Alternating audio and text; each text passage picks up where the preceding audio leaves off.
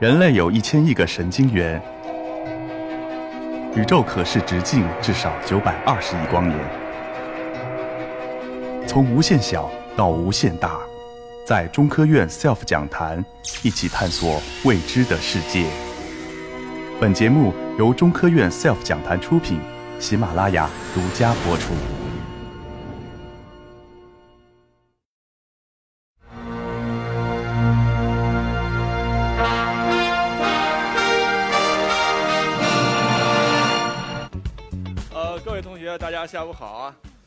我今天给大家带来这个题目呢，是讲讲这个呃鸟窝和鸟蛋。我觉得麻雀窝啊，你们可能平时不大好见到啊，然后这个喜鹊窝很容易见到。鸟蛋呢，有没有见过鸟蛋？什么鸟蛋？鹌鹑蛋。你们天天吃的鸡蛋啊，你们天天吃的鸡蛋也是鸟蛋啊。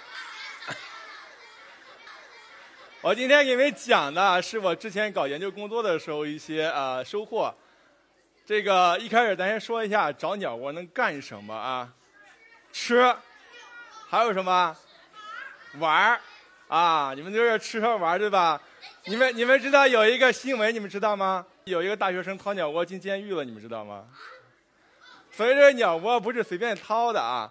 我们说找鸟窝能干什么呢？找鸟窝在我们鸟类学研究里边，它是一个很重要的一个环节。我们很多研究都会涉及到这么一个工作。你们知道朱鹮吗？保护动物，国家一级保护动物，你们知道吗？八一年刚发现的时候，当时只有七只。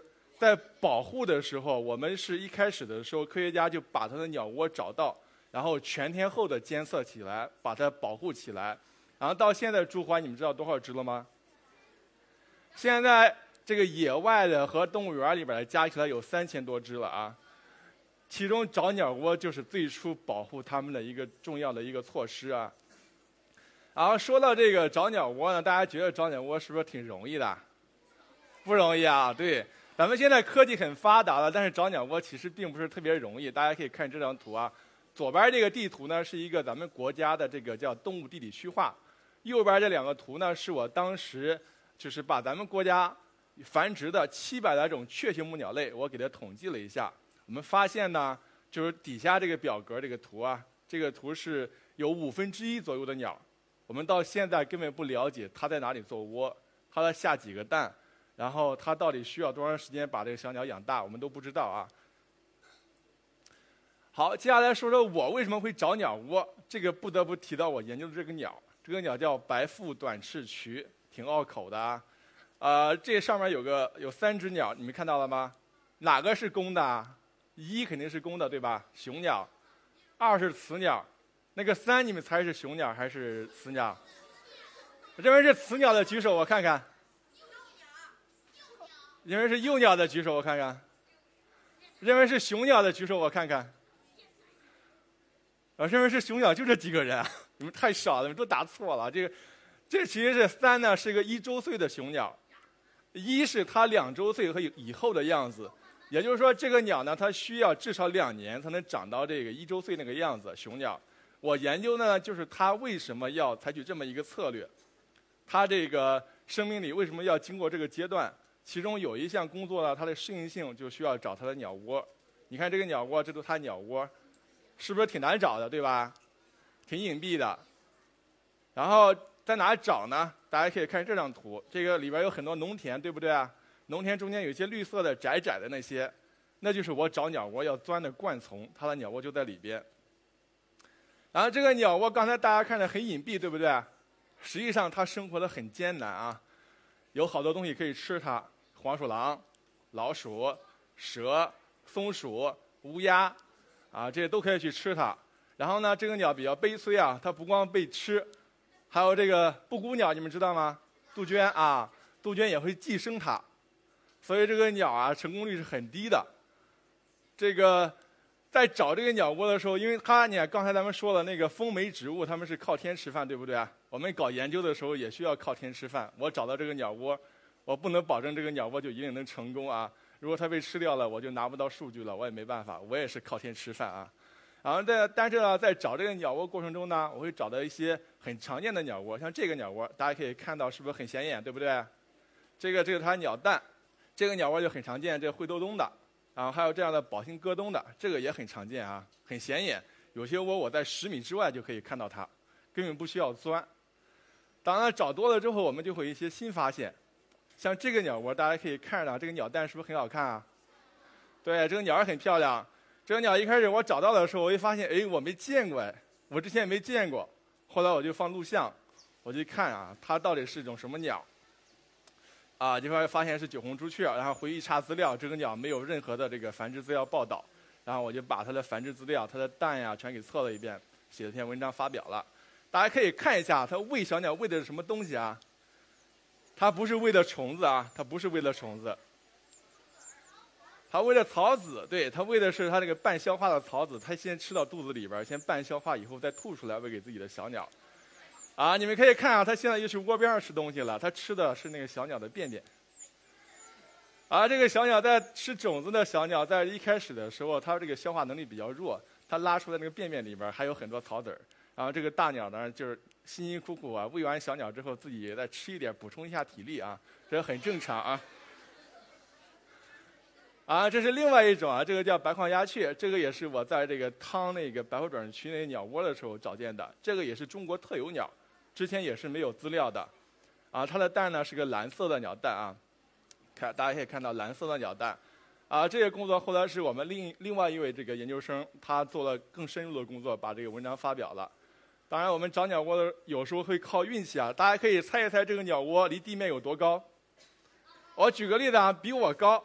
和我差不多，或者到我的腰这个位置，你猜猜是哪一个？三米，一米，还有没有再矮一点的？对，这个鸟窝只有零点五米高啊，很矮很矮，就在一个路边。我当时走路的时候，从路边窜出一只蓝色的小鸟，我说这肯定有窝，我第一时间就找到它的窝了。找到窝之后，一看这个蛋，我在我的研究地区没有发现过，我说这肯定是一个新纪录。然后后来一发现。我们架了红外相机对它全天候的监测，发现是蓝乌，这个也是中国特有鸟，之前也是没有记录。然后这个窝只有报道了一就一个窝的繁殖数据。呃，现在大家玩游戏啊，你们都玩找茬游戏吗？找鸟窝很考验眼力的啊。这个图里有个鸟窝，找见了吗？对，这还挺显眼的啊。对，在这个位置啊，猜对了吗？这是一个柳莺的窝。好，接下来还有一个，继续啊。这个太显眼了，这个太显眼。你们猜对了吗？最上面肯定猜错了。这个在地上，这是我端午节刚刚拍的啊。这是一个这个柳莺的窝在地面上的，啊，这个相对来说还比较容易一些。然后我们来看这个啊，我是一七年在云南拍的，这个叫这个棕茎钩嘴梅，它的窝在地面上，这么看还挺好看，对不对啊？如果你看这个，这个它的窝就在这它这个草底下。如果你从上面看，很难很难看到哈。就我们科学家在野外找鸟窝的时候，我们找到了之后，我们当时会在附近做个标记。像这个鸟窝，我们做了标记，等到回去找的时候也得找半天，得小心翼翼的。像这个很容易就把它踩到了，你很容易就踩了啊。当然，这个刚才那些是不是难度太大了？后来我工作了以后呢，我不我就不去林子里边找鸟窝了，我去海边了。海边的鸟窝特别好找，大家可以这个鸟有没有人见过啊？这个叫黑翅长脚鹬啊，它是个大长腿，特漂亮啊。它的窝很简单，就在地面上。大家可以看这四个鸟蛋啊，就在地上。啊，还有这种，这叫环颈鸻，看到了没有？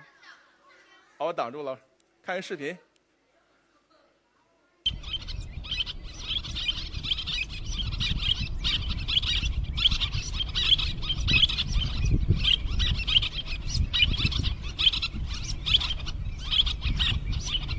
可以看到啊，它其实它那个在孵卵的时候，它要把肚子之间那个羽毛给立起来，对不对？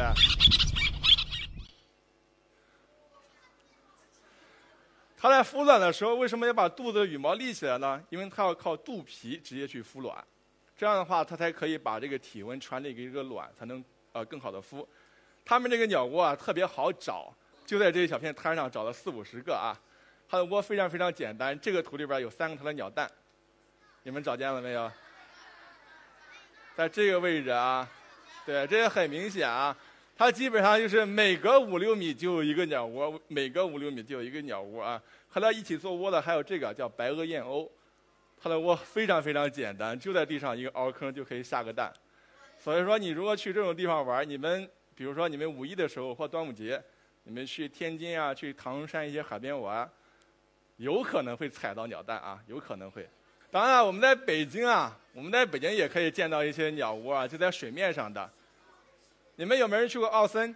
奥林匹克森林公园？对，奥森有一片浅流湿地，对不对啊？浅流湿地那个位置到五一的时候，就会有左边这个叫小 PT，，它的窝在水面上飘着。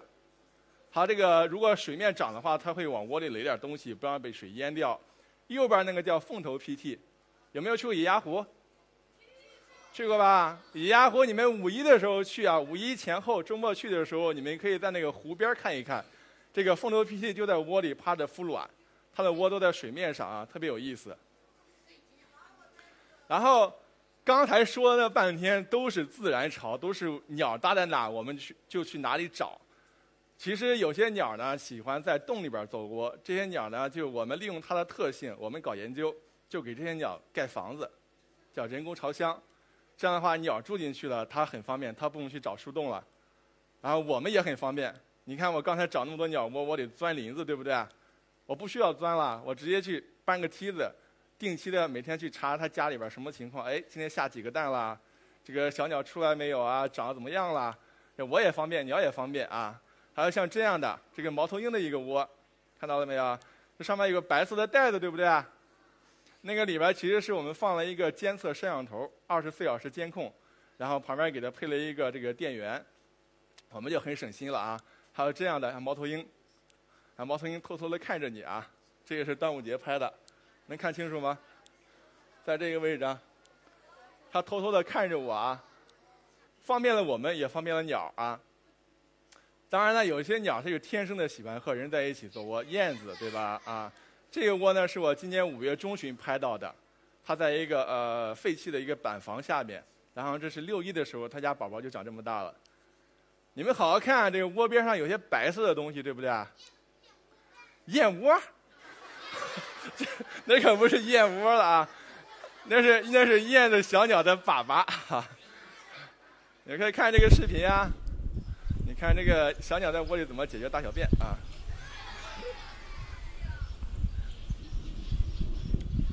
看到没有啊？马上就要，啊，这已经解决了啊。这个这个小鸟在窝里边，它们是很注意个人卫生的啊。它们会每次吃完的时候，它会把屁股撅到外边来，它会让它的爸爸妈妈把它这个粪便给它叼走。但是有时候，你看刚才这个呢，它这个爸爸妈妈就不在，它有点憋不住了，它就拉到窝外边外边去了啊。它一般不会在窝里边拉的啊。然后我们来接下来看几个比较有意思的鸟窝，像这个啊，这个叫长尾缝叶鹰，它们可以用嘴巴还有爪子去缝，把这个叶子给缝起来，然后做个鸟窝。啊，还有像这样的，这个叫织啊织雀，你看它们这个你编的和一个个艺术品似的啊。咱们手织毛衣都织不出来这个效果啊！还有这样的，像这个群织雀，它们这一个窝宽可以达十米，然后就咱们盖楼一样，里边有可能呃好几百家在一起啊。还有这样的，这是个鸟窝，这像一个我们农村的坟头一样，叫这个叫这是个鸟窝，叫种质类的，它这个构造是这样的，它自己不孵蛋。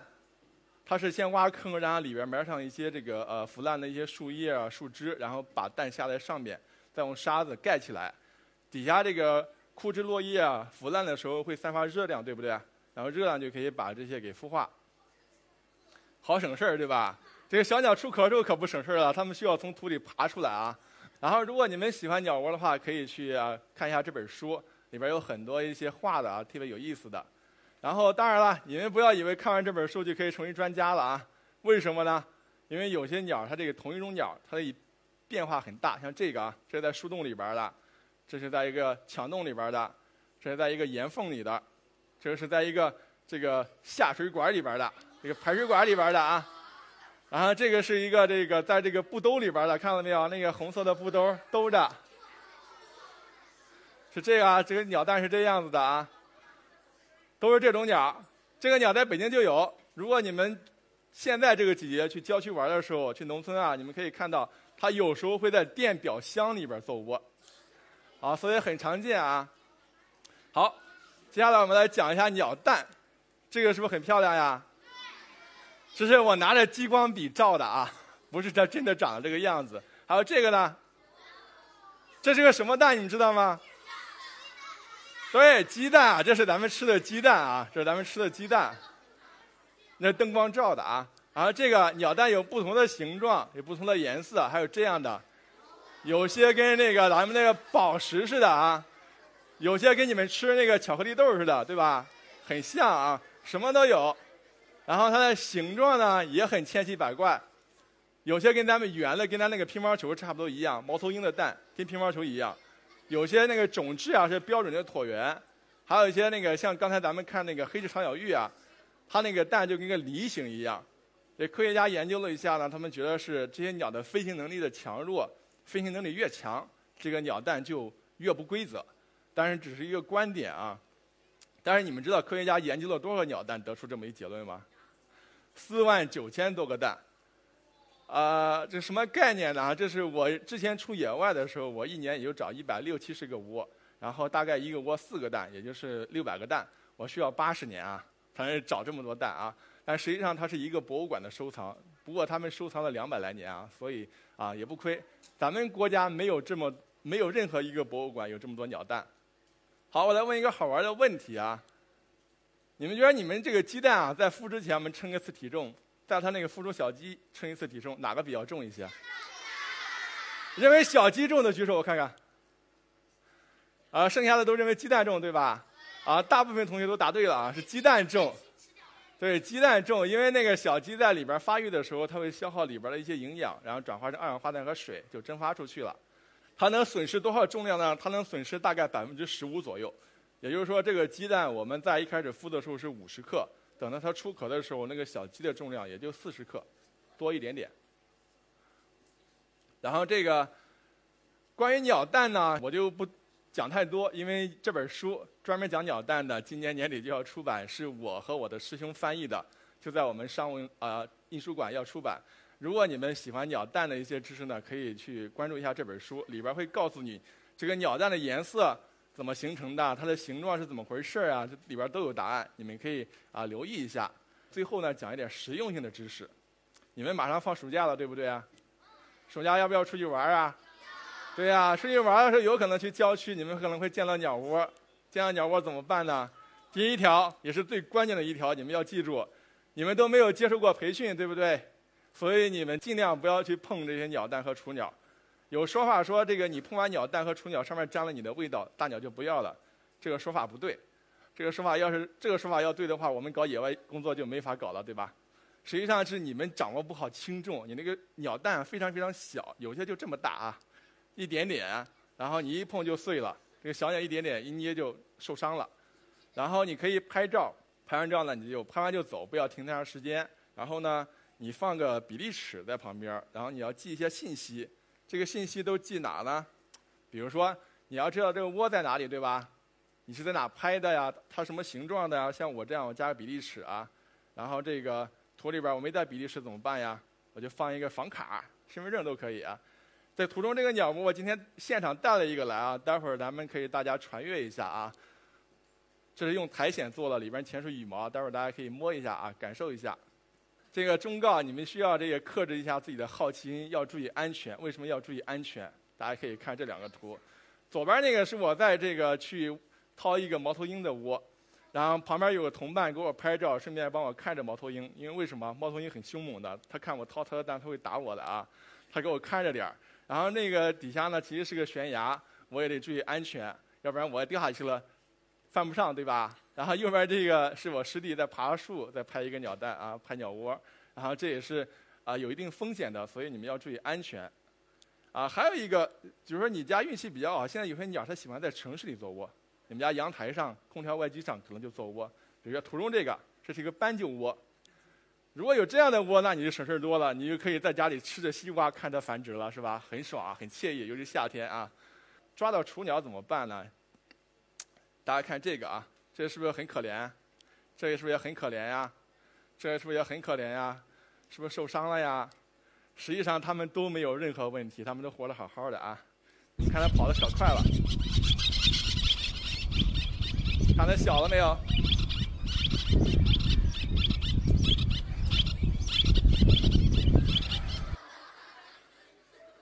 他们刚才那些小鸟都是，其中就有一只是这个，它跑得特别特别快啊，实际上它没有受伤。还有这样的小鸟在野外看了是不是很可怜呀？其实也没有受伤。啊，这两个左边这个呢是刚从窝里飞出来的，只不过飞到地上，然后把它捡起来了，它也没有受伤。右边这两个小的呢是从窝里打架自己掉出来了，但实际上没有受伤，也很好啊。所以呢，能不能捡要分情况，就是刚才那些照片里那些情况。基本上你们都不需要捡，它其实活得好好的啊。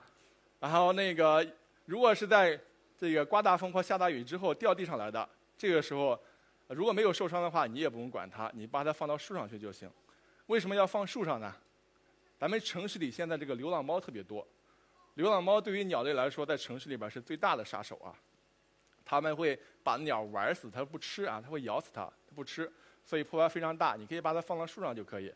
啊，如果说你的朋友捡回去了，正好被你看到了，那捡回去的你就得养嘛，对吧？养的话，你需要看着它是吃什么的。一般来说是吃虫子的，好多不吃小米，麻雀小时候也吃虫子啊，所以你们需要给它买虫子，或者是挖蚯蚓，或者是喂煮熟的鸡蛋，加一些菜叶要注意营养搭配，不能只喂一种食物啊，这样才能把小鸟养大。好。最后呢，我再做个小广告。刚才说了半天都是鸟窝跟鸟蛋的事儿，那个对你们来说难度太大了。你们可以从认鸟开始做起啊。这要推荐一本我们鸟类图鉴，就是我们出的，我们出版社出的，叫这个《中国鸟类图鉴》。大家如果喜欢认鸟的话，可以去啊上网找一下这本书。好，谢谢大家。好，谢谢胡老师。我们今天的同学们有眼福了。胡老师呢，为大家带来了胡老师在野外。这就是刚才那个拿房卡比的那个鸟窝，在这儿了啊！大家可以待会儿摸一下啊。对，我一会儿会给大家，大家可以轻轻的传阅一下。然后接下来的就是互动环节。然后同样，我们同学们来举手。好，好，我来看一看。那这边这位男生。霸占别别的那个鸟的那个窝儿，就会拆一些呃，我记得好像是一种蓝尾雁的一种窝，然后呢。呃，但是那个他们的那他他们为什么要抢那种窝呢？因为那个他们，呃，他他们有的时候也不知道怎么使用那个窝，然后结果就被那个别的鸟给掏了。然后呢，那个我我请请问为什么他他要他们要这么做？为什么要？啊，那个我复述一下这个同学的问题啊，他说这个麻雀为什么要抢别人的窝？这个麻雀呢，其实它这个筑巢的地点非常多样，它在洞里边就可以，也可以在这个空调外机的缝里边都可以做窝。啊，有些燕子窝等着燕子繁殖完走的时候，麻雀一年可以繁殖好几次。但是燕子咱们看到基本上都在春天和夏天繁殖，等到燕子走了之后啊，这个麻雀就会去占别人家旧窝。你也你要知道哈，有现成的窝，我干嘛要自己做一个新的呢？我做一个新的很很耗这个时间的。像我们有一个成语叫鸠占鹊巢，对吧？鸠占鹊巢里边那个鸠，一般说的是猛禽，不是斑鸠，也不是布谷鸟，它就会用那个喜鹊的窝，那个喜鹊窝搭的那么好，我干嘛再去自己搭一个，对不对？然后麻雀有时候也会去占喜鹊的窝，它会在喜鹊窝里边给它塞满了，只能麻雀住，然后麻雀住在里边，也有这个情况。麻雀麻雀那个不会使用那个那种窝，然后就很有可能被别人掏。那个就是麻雀是直接住那里面，还是？修修补补，啊，麻雀在住的窝的时候会往里填东西，会填草，然后让自己住的舒服。然后有些鸟别的有比它强大来了之后，也会去抢这个洞。它们鸟之间是互相打架的。哦，明白了。嗯。好，下下一位同学。老师您好，您说就是能不能从呃鸟鸟类的那个窝里，然后那个窝的形状，然后辨辨别出呃那个是什么鸟呢？就是是圆形的还是正方形的？啊，你刚才说这个难度非常大，因为那个鸟窝其实没有一个特别标准的一个鉴别的一个特征。一般来说，你想如果知道这个鸟窝是什么鸟窝，你需要提供几个信息。第一，你是在哪发现的？我可以局限到一个地区，可以在呃归类。如果里边有鸟蛋的话，我们就更方便来鉴定了。因为同亲缘关系比较近的鸟，它的窝其实很相似。然后只是差别呢在蛋上有差别，所以没法具体到种。谢谢老师。好，下一个提问的机会，我们给一下后边的同学，呃，戴眼镜的这位男同学。我想请问一下，就是您刚刚说了，有的鸟可能会把自己的蛋下到别人的巢里面，您能具体解释一下这是一个什么情况吗？啊，这个巢寄生啊，这个有一些鸟叫种内巢寄生，一个是种间巢寄生。种间巢寄生呢，就是这个大杜鹃把蛋下在别人家里边，这叫种间巢寄生。然后种内巢寄生呢，你们知道鸳鸯吗？对啊，鸳鸯有时候会把自己的蛋下在邻居家里窝里边，这叫种间巢寄生，让邻居给它养孩子啊。然后有的时候那个种类巢寄生，那别人不会发现它吗？呃，这个问题问得非常好啊，这个确实能发现，但是不是所有的个体都能发现。如果所有个体都能发现的话呢，这个寄生这些鸟就就活不下来了。只是有有一它有一定的概率，大概像我研究的那个白腹转翅渠呢，大概有一半的鸟可以识别。然后那个种类的话，有些能识别出来，但是它是在洞里边儿，它把那个蛋它移不出去了，怎么办？它孵化的时候、孵卵的时候，把人家这个寄生蛋给它放往边上放，把自己的鸟蛋放到自己的肚子底下，然后别人家的鸟蛋放到边上去，这样的鸟蛋呢也孵不出来，你寄生了白寄生，相当于啊。好，下一个同学，好，那位女同学，老师您好，就这个鸟，它大多数都是从鸟蛋里头孵出来的。那么它从这个鸟蛋里头，这个它孵出来之后，它这个蛋壳儿，那个那个大鸟会怎么处理处理呢？啊，这个问题啊，就是所有鸟都是从鸟蛋里孵出来的啊，啊，不是大多数，是所有都这样的。然后那个鸟蛋孵出来会怎么样呢？呃，大部分小鸟啊，它们会把这个蛋壳给叼走，叼到离窝远的地方去，不要暴露自己的地方。但有些鸟，比如说鸡这一类的，它会吃掉。有些时候，它如果缺钙比较严重的话，它会把这些蛋壳吃掉，因为这些蛋壳是一个很好的一个钙，就是钙质的来源。呃，具体分情况，有些鸟，比如说这个鸡，它有时候这个饲料里边比较好，它是没必要再去吃那个蛋壳了，因为有更好吃的食物。老师您好，就是我听说鸟在歪头的时候，它不是在卖萌，它是在听声音。请问这个您能不能给我解释一下？哦，你你问这个问题啊，和我今天讲的这个主题不搭，待会儿可以回答一下啊。它其实听声音啊，不需要完全歪头，啊，因为不同鸟类它有一些这个，你们知道这个猫头鹰，猫头鹰其实它是正面的啊。有些时候他可能为了确定这个来源，让单个的这个耳朵去听，来确定声音具体来源。但是，他有时候做那个动作，可能就是一个无意义的一个动作，就是像你，我就我就要这么稍微的转一下头，活动一下而已，没有特别的意义。嗯，老师就是那个，嗯，我想问就是那个，比如说大大型猛禽那个鸟鸟窝，它不是会建在一些比较高高的地方吗？然后那个大型猛禽的它的窝又比那些呃小小鸟的要大，那那那那些鸟又又不会用什么钢筋水泥那些的，然后它它它就是怎怎么把这么这么大的一个窝给这这样给搭建的？然后万万一那种呃这种雏鸟它那个在窝里闲的待不住，然后在在那个窝里又又又又就是那个就是乱闹，会不会把这个窝给弄弄塌了？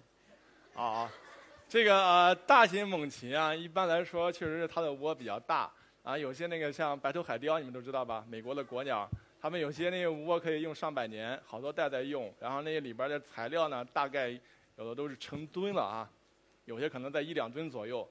一两吨的材料，那个小鸟是弄不垮的哈，它们不可能弄垮的。有些是在悬崖上搭的窝，底下就是悬崖，是硬质的，所以这个鸟不会把那个窝给弄垮。当时小鸟打架的时候，有可能大的会把小的给踢出去，摔死，有这个情况。好，我们这位女同学，老师，我想问一个问题，我在书上读过一句话，就是当一只小小画眉的小画一一只小画眉的幼鸟，然后它呢被关在笼子里失去自由的时候，小画呃那个小画眉的妈妈都会为为那只画小画眉给它呃给它好像是毒眉，我我想问这是为什么？啊，你你的意思是说那个小小画眉被抓起来之后，那个大大画眉给它喂毒药是吗？毒死它，是这个意思吗？啊，这个在我们这个研究里边从来没有出现过这个情况，我不知道你从哪里了解到这个信息的。因为有些动物小说啊，它描述的不是事实啊。啊，如果是这个小花纹啊，它那个还没有独立，你如果关到笼子里边，放到它的野外的话，它的爸爸妈妈如果还在旁边的话，它的爸爸妈妈还会继续喂的啊，不会是毒死它啊。Thank you.